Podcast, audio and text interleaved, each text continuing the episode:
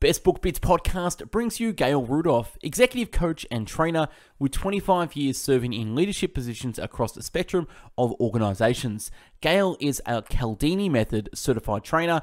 As a Cialdini certified trainer, she's credit. Uh, accreditation to teach Robert Cialdini's six powerful universal principles of persuasion and provide certification to students as an ethical practitioner. She's an executive director of the John Maxwell team and presently serves as the Maxwell President's Advisory Council.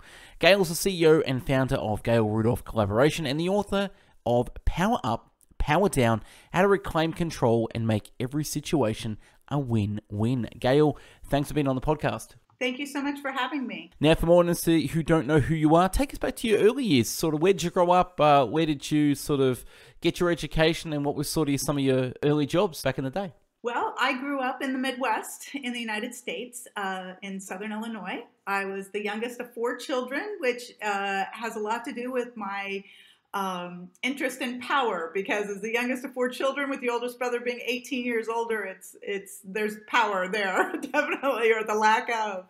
Um, and i actually went to school i did my undergraduate at a baptist university and my graduate work at a jewish university so it's a very uh, interesting combination there.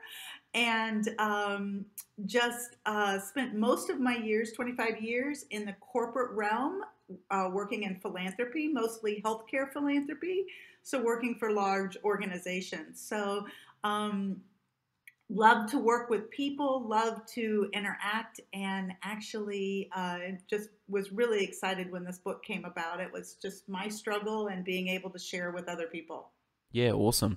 Yeah, and we'll jump into the book. I mean, power and the use of power these days, it's uh, such a hot topic, uh, and people thinking and talking more about power than perhaps any time in, you know, in history. Which is a good thing, but but power's a, a massive subject. You've written a book to, to focus as typical workplace situations with power. Can you give us some examples of what power is and what power is not?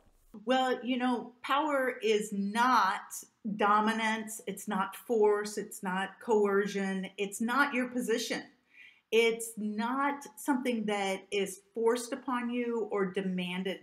Um, it is is empowering other people. It's about remaining in control. It's about making a choice. It's about freedom. It's about creating win-wins for the people around us. Um, power is about our own personal empowerment. Um, it's something that we possess, and it's always there with us. Yeah, awesome. Yeah, in the book, some of the notes I got, you talked about power. You're talking about it's an unseen, sort of mysterious energy that exists between each of us, and how it's how its use can either increase or decrease our ability to influence and accomplish our goals. So, harnessing the power the right way leads to positive interactions with others, getting things done, and creates an environment where cooperation and diversity can flourish. So, you, you took us back to some of the early times, obviously being the youngest of four children and getting into power. Yeah, talk to talk a little bit, sort of some examples that you've had over the years with seeing power at its worst and seeing power at its best as well.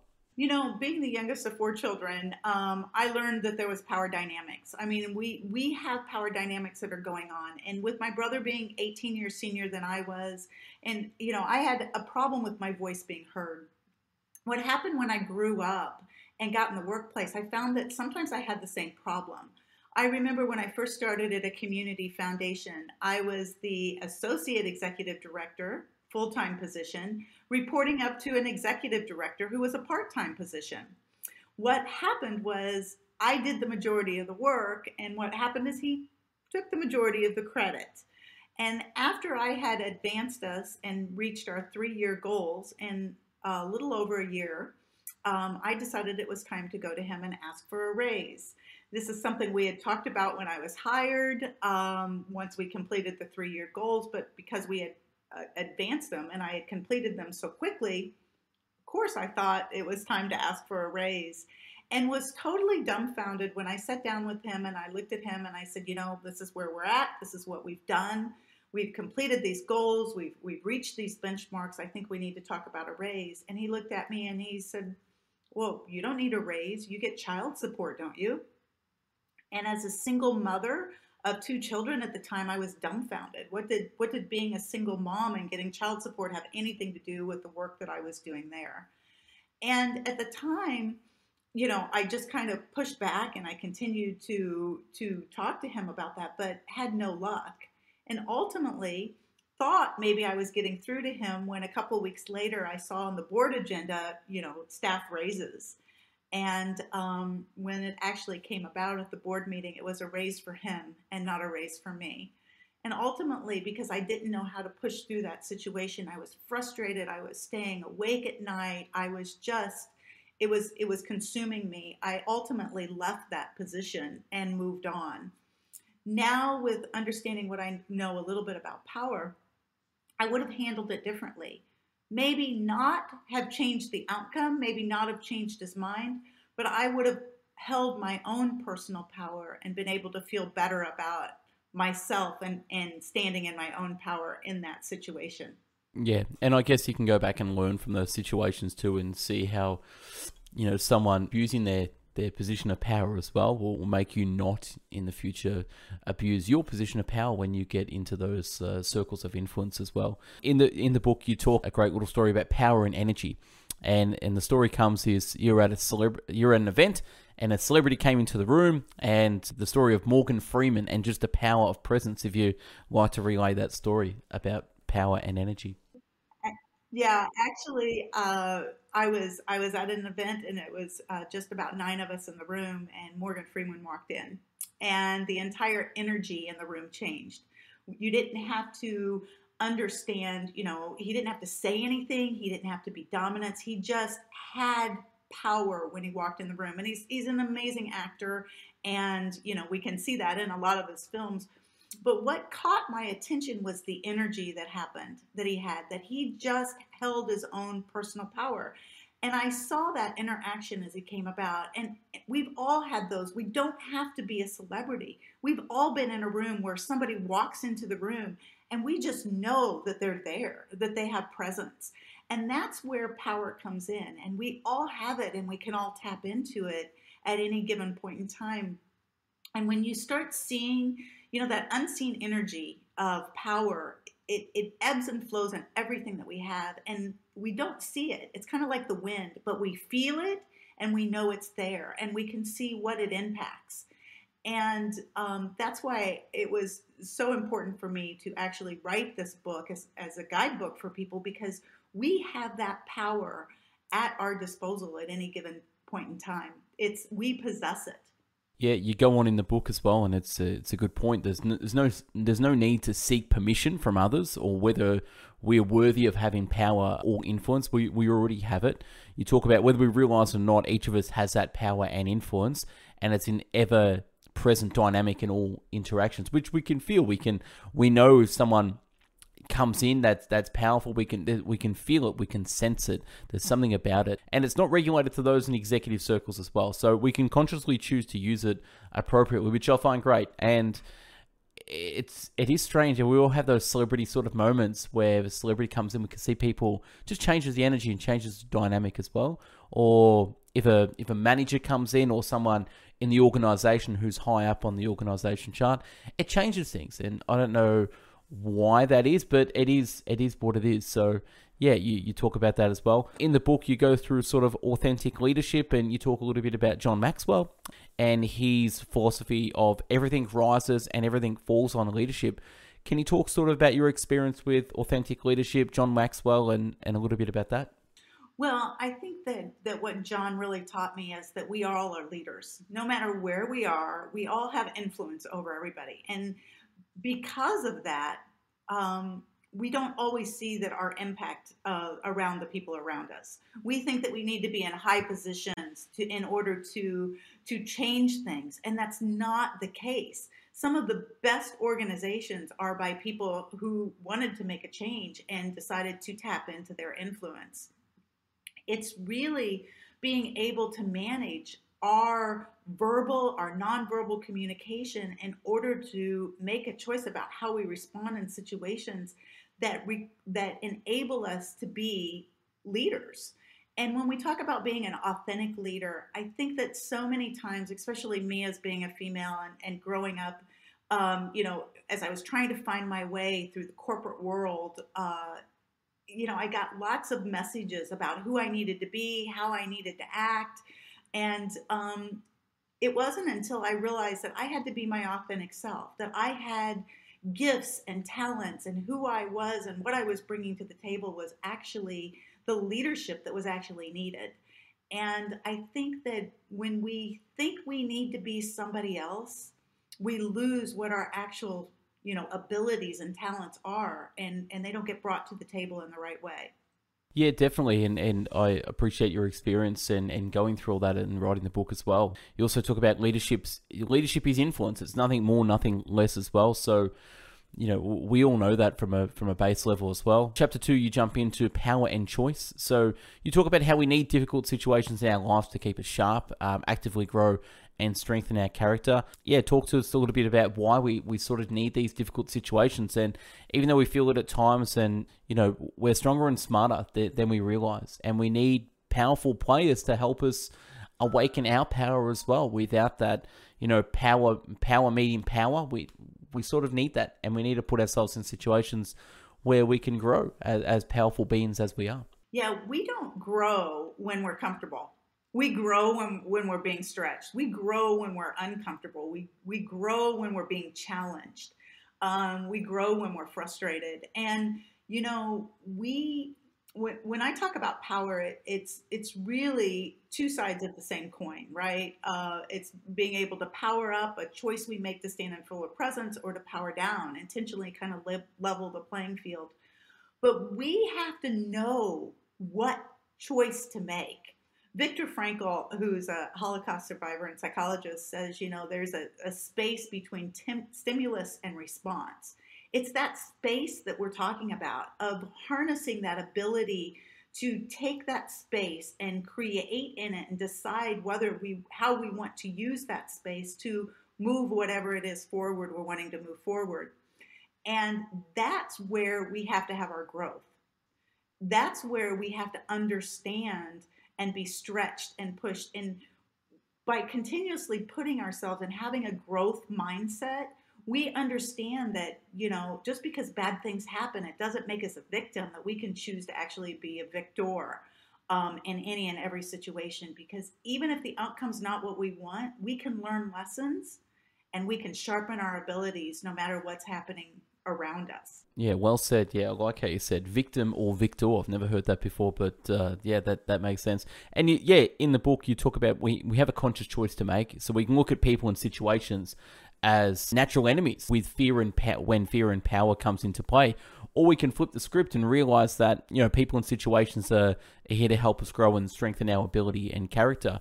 I like how you talk about entering all power entering power with the correct attitude and the importance of, of our language around power as well. Can you talk about sort of you know it's verbal and non-verbal, it's a communication, it's a, it's you know it's a language, it's a, it's a dance. Yeah, talk us a little bit about the language around power. Well, what I what we know and what studies have told us is that only about 7% of our communication actually happens with the words that we are are talking. And what's really interesting is if you're getting ready to go into a big meeting, you you spend all your energy concentrating on what you're going to say, and very little of your time on um, what your verbal, nonverbal language, body language says, and what your tone of voice says. And one of the things I heard uh, that I thought was great is they said, "You want to see how good of a speaker you are? Uh, tape yourself and turn off the sound, and see what kind of feeling you're getting." From the speaker and it's you know watching yourself speak. And i think that that's really key because we express ourselves more non-verbally than we ever do verbally. Um, for example i can i can say you're going to wear that or i can say you're going to wear that. And it makes it takes a whole different meaning and the only thing i changed was my tone of voice. And we don't spend the time looking at what are we doing from a uh, tone of voice level, what are we doing with our communications as far as what are we communicating with our body language? And that's where the choice comes in. In the book, you talk, what, so what exactly does sort of power up and, and power down mean for people listening to say, you know, what does that actually mean? You know what? We got to think about power as two sides of the same coin. And powering up is a choice that we make to kind of step into a fuller presence. Such as doing things like making direct eye contact or taking up more space. I love it when you when you can take up more space and learn from the animal kingdom because that gives you power sometimes when you're losing power in a situation. Powering down, I had a lot of people say, "Oh, you never want to power down." I actually think powering down can be even more powerful than powering up at times. It's intentionally changing our stance, right? Or expressing empathy or giving others a chance to interrupt. See, powering down is kind of an intentional way to hold power while making people feel more comfortable.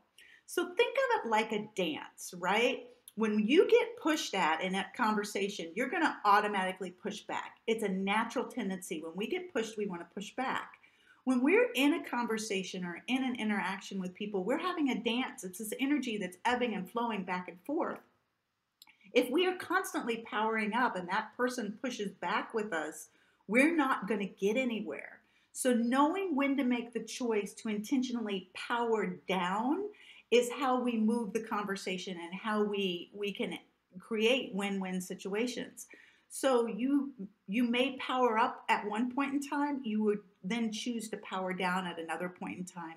Some of the greatest power down people, one of them eh, that I, I think about a lot is Martin Luther King. He used powering down in an amazing way to move people forward and get them to think differently about things. In in life as well, if you you're powering up too much, you're gonna you're gonna use all your resources, and people aren't gonna take you seriously. But if you power down quite a bit and let other people, you know, blow off steam or you know act like they're powerful in certain situations, and when the time comes to to power up, I think that's really going to be felt as well. And you're right, it, it is a choice to, to power up or, or power down, and, and power leads to choice, and choice leads to power as well. And learning to respond, not react, which which, which touched on that to talk about some of your experiences in inserting pauses and getting comfortable with silence. And you began asking questions on certain projects and some of your um, experience on that. So, just talk about some examples that people can sort of insert how we can insert power, power ups and power downs as well in their day to day interactions, whether that be in the corporate world or the personal world as well. You know, one of the things that I learned throughout uh, this whole experience with power and learning how to handle power was that we give our power away a lot of times in just remaining silent. And I'll never forget, I was sitting in a boardroom once, and um, one of the board members said, and I was actually a consultant, so I wasn't even on the board, so I was in a position where I couldn't interject very easily. And one of the board members said, You know, um, we're getting ready to do this leadership retreat, but it's just for men. And I watched the whole room react to that um, comment, you know, especially the powerful women that were sitting in the boardroom. I mean, a lot of them were doctors, lawyers, very influential community people, and, and the women just kind of sat there. And, and I saw other men actually feel uncomfortable with that comment, but nobody said anything. And I sat back and I kind of watched the interaction that was happening, and I thought, somebody, please speak up, do something. And finally, uh, about five minutes later, the, the meeting went on for a little bit, and a few minutes later, one of the female board members spoke up and they said, "Well, that's great that we have that for the for the men. What do we have for the women leaders?" And I have a conference that they can go to. And you know, I I sat there as I watched her simple statement of just saying, "Okay, let's acknowledge this. Now let's find a solution to for the other half of the team that happens to be in the room." And I thought about how many times I've sat in meetings and watched people with power um, do something inappropriate or that shouldn't be done, and watched people sit there uncomfortable, knowing that they should step up and do something, but they remain silent because they didn't know how to stand in their power without creating an argument or or being a, labeled a troublemaker. And I think that we can get really creative on how we how we exhibit our power by being able to express ourselves and be creative in how we respond to situations like that. Yeah, and it's a good diffuser as well. So sometimes you need to acknowledge bullshit and you know power that's we're living in such a world of you know the government is beating their chest and pretending they're powerful, but we're, we're seeing false power for what it is, and we're seeing real power for what it is as well.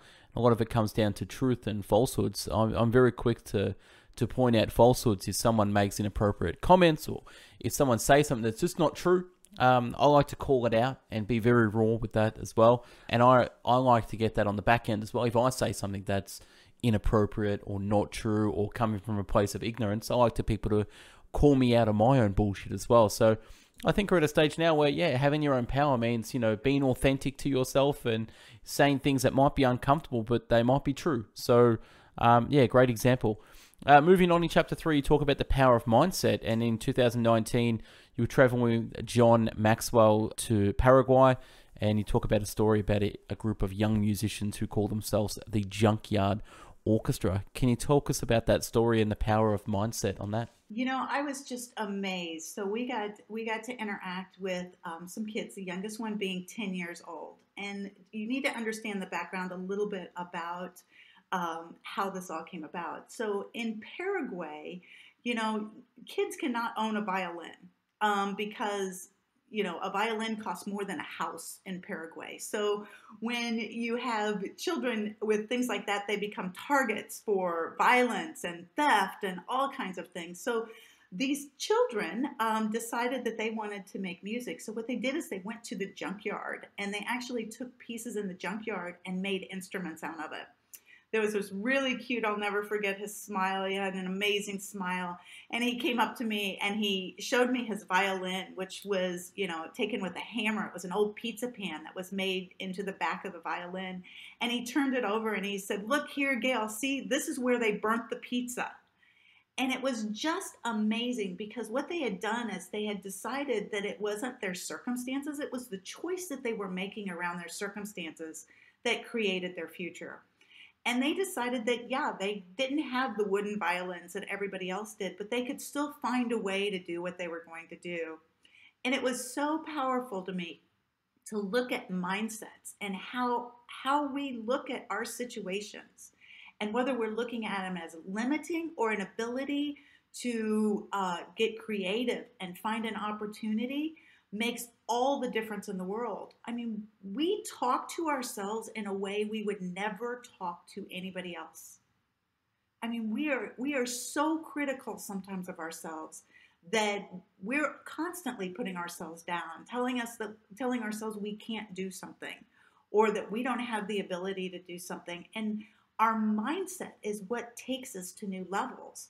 And I really believe our battle starts in our mind before we can ever accomplish anything else, we have to harness our thoughts about our being able to actually accomplish. Yeah, well said. And you know, everything starts internally. I wrote my book, Success in 50 Steps, and is the first 22 steps out of 50. It's all internal. Like there's nothing external. It's all in regards to your your thoughts. It's it's all internal. Everything starts from the mindset first before it becomes you know an outward pro, an outward projection of what's actually inside. You can see that clearly with, with people as well. It's the, the the game's a whole mental game.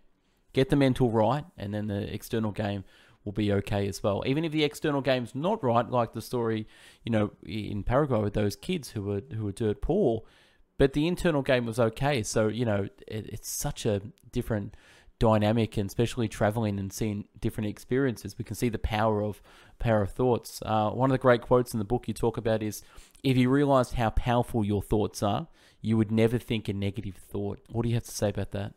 Oh i think that is so true. You know our thoughts are what set us up for everything that we're doing. I mean we can we can we make we have so many choices that start in our in our in our minds right we can get up in the morning and decide how the day's going to go. And our thoughts, um, what we put our attention to is where our focus is. I was thinking about it the other day when I learned to ride a bicycle. Remember when you learned to ride a bicycle? Or, you know, I tried to learn to ski once. I wasn't very good at it, but I did try to learn to ski once. And one of the key things that they teach you is where are you looking, right? Because you're going to go where you're looking. And what's really interesting with that is that's where our thoughts start. Our thoughts start where we're looking. And, you know, when we get up in the day and we think, okay, how's my day going to be? Our thoughts about that day is how our day's going to go. And, you know, we, we can take our eyes and we can turn them, but if our thoughts are somewhere else, we're going to go in that opposite direction. And that's when we wobble. So when you learn when you learn to ride a bicycle, you know, if our thoughts are thinking about going left and even if we're looking right, but we're we're leaning towards left, we're going to wobble and maybe fall over on that bike. And I think life has a lot has a lot of the same lessons. Is that we need to align how we're thinking about what we're approaching. You know, and once we can align that and grasp that, then we can conquer anything. Yeah, absolutely. And you talk about in the book the the power begins in us and you know, you've worked as an executive coach and trainer and, and you've seen the impacts of self limiting beliefs on on all of us and our sort of our internal broken record incessantly parrots, you know, I can't. Can you talk about some of the things you've experienced with self limiting beliefs and how we can sort of overcome them and, and tackle for those people out there who, who struggle with, you know, I can't. You know, I was the youngest of, like I said, of four children. My eldest being 18 years older than I was, all of them being much older. They were all adults when I, you know, came on the scene. So I'm the five year old child. So I was always told, you can't. You're not old enough. You don't know how. You you can't do that. And it I adopted that. And I went through life thinking that I had limitations, that I couldn't do things. And I struggled with that and sometimes even those those old voices right? I adopted those opinions of other people and those old voices still to this day will come play in. And when we can realize that we're hearing those it's not the fact that we don't hear them it's the fact of what do we do with them once that they arise. I think that we always get negative thoughts. We they always come up. We always get self-limiting beliefs but what do we do with them? Do we counteract them? Do we replace the I can't with I can? Do we replace the I'm not powerful with today's the day I take back my power? When we replace those, it it that's when the change can start to happen. And I think that we sometimes beat ourselves up. We think, oh, I shouldn't be thinking those negative thoughts. But it's just as simple as saying, you know what? Yeah, I had a negative thought, but you know what? I'm going to replace it because I'm going to choose to believe this. This is the one I'm going to adopt. Yeah, and it's calling it calling out your old sort of programs and scripts and loops as well. Like we've all heard it before that we become what we believe about ourselves. So we become what we believe about ourselves. And you know, if we believe the wrong thing, well, we're not going to really live to our full potential. So we also need other people. You know, we can't see the end of our nose. So we need other people to tell us things that are good about us, give us hope, give us inspiration, mentoring, all that, all that great stuff as well. There's so many great teachers out there that can help us overcome our bullshit and our, our negative scripts and loops as well. I love one of the quotes in the book you talk with Brene, about Brene Brown. Only when we are brave enough to explore our darkness will we discover the infinite power of our light as well. Talk about how this relates to power and how that we sometimes have to, you know, look at our negative and dark side for us to find our, our true power. Well, I think that we have, many times we have a um, negative connotation when it comes to power. We think that power is something negative because we've seen it in our government. We've seen it, uh, people take advantage of their position, which is not power. You know, power is the capacity to influence a situation or a person it's not it's not dominance or control. And when we don't look at our own faults when we don't look at our own belief system i've heard i've heard belief system uh, you know are basically called bs right? Our belief system stands for our own bs but when we look at where our faults lie and and when we look at our dark side what we're bad at then when we become honest with ourselves we can actually grow from that. And that's when it enables us to feel like we have we can step into power. Um, it's kind of like money right? Some people have a really negative connotation of money. Power is the same way. We have a negative connotation about power but we have power. We all have power. It's not something that that we don't or or or need to ask for or somebody needs to give us. We have our own personal power our own empowerment and it's those negative thoughts and that those those dark beliefs and our past uh, experiences sometimes that have created um, a side of it that that we have to explore in in order to be able to truly step into our pla- our our real power and become truly empowered. Yeah, definitely. We've got the power to choose, the the power to do and not do, the power to speak or the power to be silent, the power to give or the power to take. You know, there's so like there's so, so much power at our fingertips that we don't even explore or have the opportunity to use or or consciously think. We we go around on these programs, as I said. Um, one of the other quotes I like in the book you talk about is, "We wouldn't talk to a friend the way we talk to ourselves," and you know that that's crazy. The amount of sort of self defeating talk that we talk to ourselves, we would never would never say that to a friend as well. You also go through about personal empowerment requires us to begin to change these repetitive and self-defeating thoughts and words and, and shift our mindset into a more encouraging and loving and kind. And some of the examples you give how to shift to negative phrases into self-affirming ones is instead of saying I can't, you say I can. Instead of saying I don't believe, you say I know. I'm bad at equals I will. I'm afraid equals I'm confident. I'm it's impossible equals anything is possible. And the last, you know, and I don't have any power equals today is the day I choose to take my power back. Do you want to expand on on any of those? Um, you know, I think the last one. I think you know today is the day we choose to to grasp our power. Um, it's it's so easy to get caught up in those negative phrases, and I've even taken times where I, I say the negative phrases out loud like dumbbells three or four times, right? When I'm saying I, I can't, when I find myself saying I can't, I'll actually start saying out loud, I can, I can, I can. And when we harness those negative self talks, when we can harness our mindset, then we can step into our power and it helps us to be able to be confident in who we are and be our authentic, our authentic self. Perfect. And I like in the book as well you talk about sort of one of the one of the worst ways or examples of, of garbage programming in our beliefs is that uh, we can change others and we spend too much time, too much of our precious time and energy trying to fix other people. Can you talk about why this is this is why it's not the case? You know, very powerful, successful people do not spend their time trying to change other people's minds. They just don't do it um, they they take the people that uh, are with them or that understand them and they move forward with it. And I think that we get caught so many times spending time and energy thinking that we have to have everybody that likes us or that everybody has to agree with us or that we have to change their mind. And we don't have to do that. When we can feel solid in our power and who we are, it doesn't matter that, that the other person doesn't agree with us. We can accept that about them, that they are different, that they have uh, different opinions, different ideas, and that that's in itself what makes the world go around. It's that diversity and that difference of thought.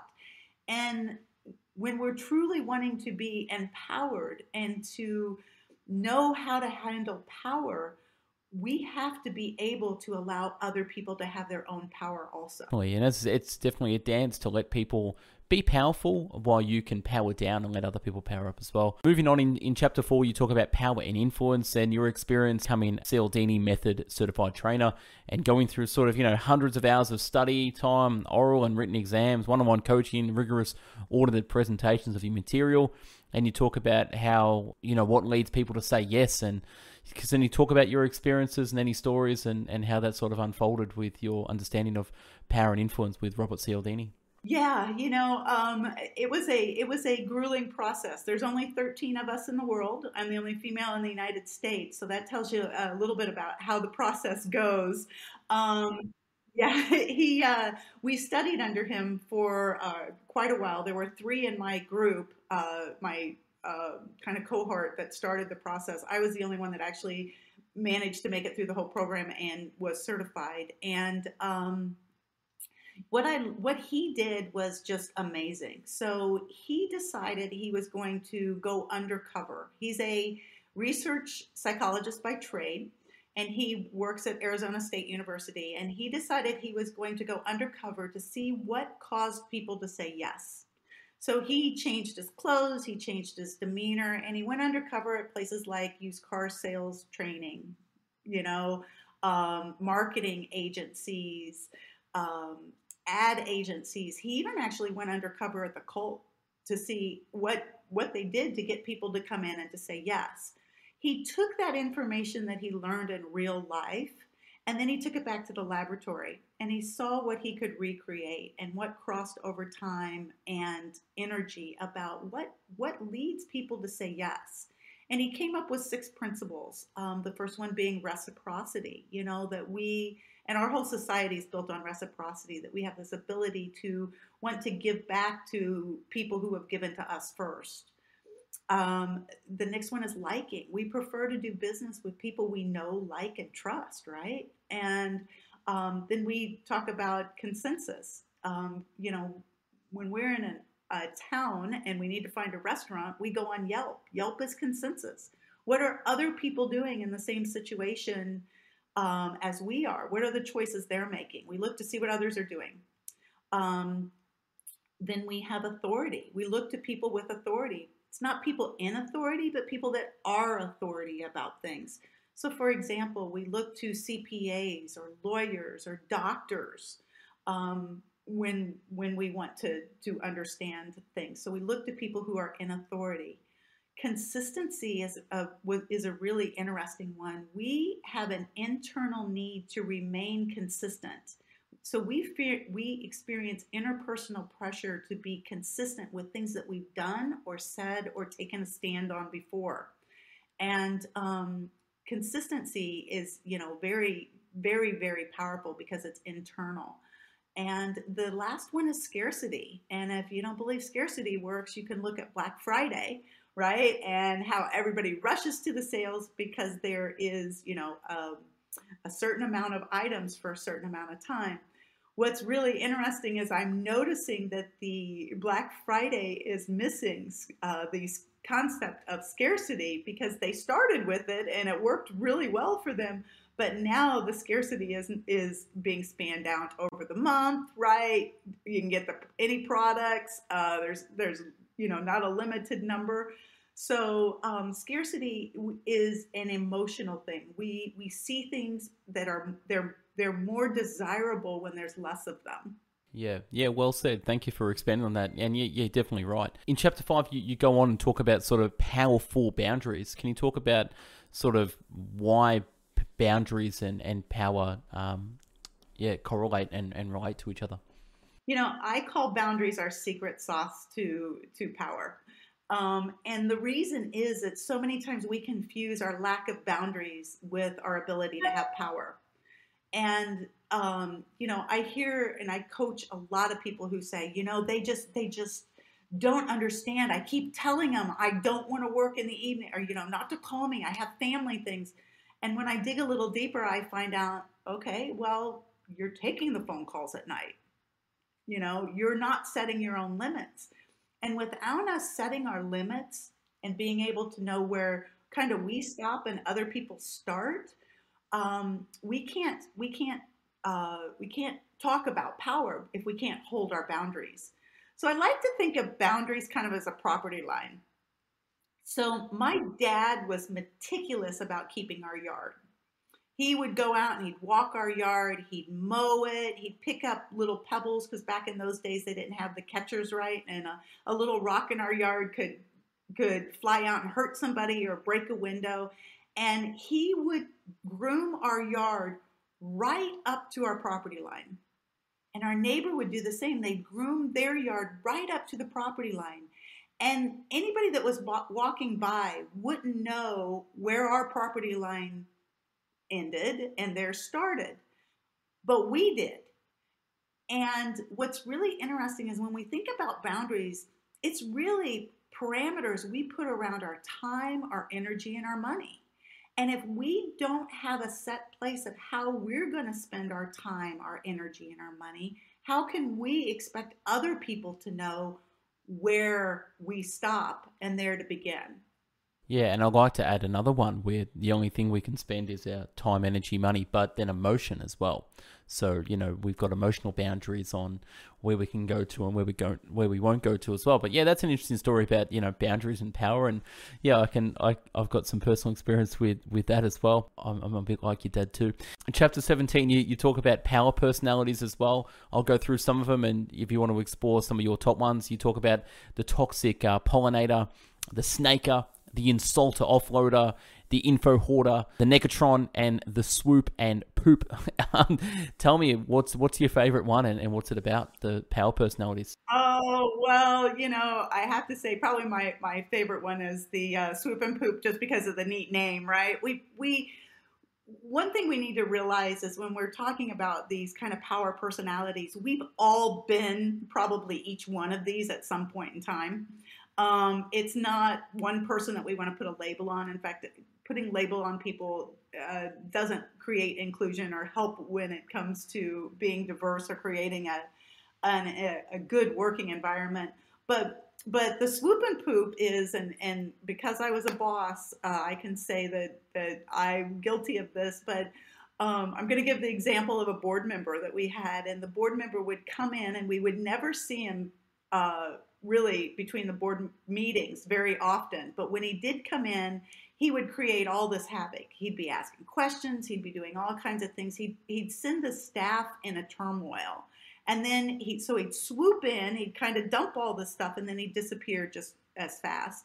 And I think that sometimes uh, as a boss, I would come in and I'd create all this havoc and then I'd disappear just as fast. And when we have people in our lives that come in and they just, you know, kind of swoop in and they poop on us and they leave that we we need to realize that as a as a power personality and deal with it appropriately. Yeah, definitely. We've all had those experiences of um, I like how you the, the names of the personalities, but yet we everyone's got their own stories of bosses and people that they can they can label for acting out those power personalities, and it's quite interesting the machinations that people do and and it's funny that they don't know what they do and how they're actually talked about behind their back as well but I guess that's that that gives you the information to change how you don't want to act and how you how you don't want to be as well. Moving on before we sort of wrap up, there's, there's so much in this book. So from audience out there, I would definitely recommend go out and buy this book because uh, power is everywhere and understanding what power is. But one of the last things I want to touch on is you talk about powerful language. Can you talk about sort of some of the powerful language and things like, you know, listening, even connecting, priming, power in negotiation, and, and things like that? So, what is some powerful language uh, that we can use? You know, um, we can use a lot of powerful language, and I always say that that there's a lot of power that's missed in uh, what we're doing before we actually meet with people. So one of the key things that I think that we can use powerful language is in our scheduling if you open anybody's given schedule, it's one of the first things I do when I go in and I consult with a team that's having issues. And I look at their schedule and they'll say one on one meeting, right? And I'm like, well, let's change some of these meeting names. You know, let's start calling them, you know, collaboration meetings, brainstorming meetings, right? Um, because what we can do with our language is actually when we say a word people actually follow and it becomes they'll become it. For example if i pick up the phone with a person and i am saying hello friend. Hello friend they're going to think of themselves as my friend very quickly. If i am telling somebody how cooperative they are how easy they are to work with um, they are ultimately what happens in us as human beings is we become cooperative and easy to work with. We tend to fit into the words that we're kind of hearing from us. And as long as they're positive words, that's great. But if we're not thinking about the words that we're using, um, the other thing that I talk about a lot is women, especially. I did a white paper a couple of years ago that talk about women in the workforce tend to be viewed as either competent or friendly, and but very rarely both. So, changing our words we use depending on how you're viewed, right? If you need to be more friendly, then you use things like, uh, you know, hello, friend, or I'm excited. um, collaboration. If you want to be more competent, you want to talk about things like productive um, and uh, you know uh, brainstorming and some things like that to strategy words that actually go along with what you're trying to convey yeah, that's awesome. One of the notes I got from that, I liked how you said we fit into we fit into where we are feeling as well. So it's very important that and one of the things he said earlier, which was we strive so much for consistency in, in what we've done in the past as well. So I think these are all very interesting as well. I mean, there's so much more to unpack in the book, but I'll, I'll sort of leave it to the audience to go out there and, and, and buy the book. I don't want to give up all the, the secrets as well, but where can um where can people buy the book and sort of connect with yourself, Gail, as well? Uh, you can buy the book on Amazon.com, uh, Barnes and Noble, anywhere that sells books. Um, you can uh, get a hold of me or, or uh, become involved with us, if you go to gailrudolph.com backslash join, you can actually join um, the GRC community. Uh, we give you daily thoughts. You can get uh, some insights. You'll get uh, different things that we have that as we come out with new teachings, as we new and new things, we share them with you. Yeah, awesome. Gail, thank you for being a, a, great guest on the Best Book Bits podcast. And to my audience out there, yeah, go follow Gail, buy this book. We all need to find our own power and power up and power down. So, yeah, thank you for the insights uh, on this great book. And uh, will there be another book coming out in the future, do you think maybe? I am not sure. This one just came out, so we'll, we'll see, but uh, probably. All right, Gail, thank you very much for being a guest, and uh, we'll speak to you soon. Okay. Thank you.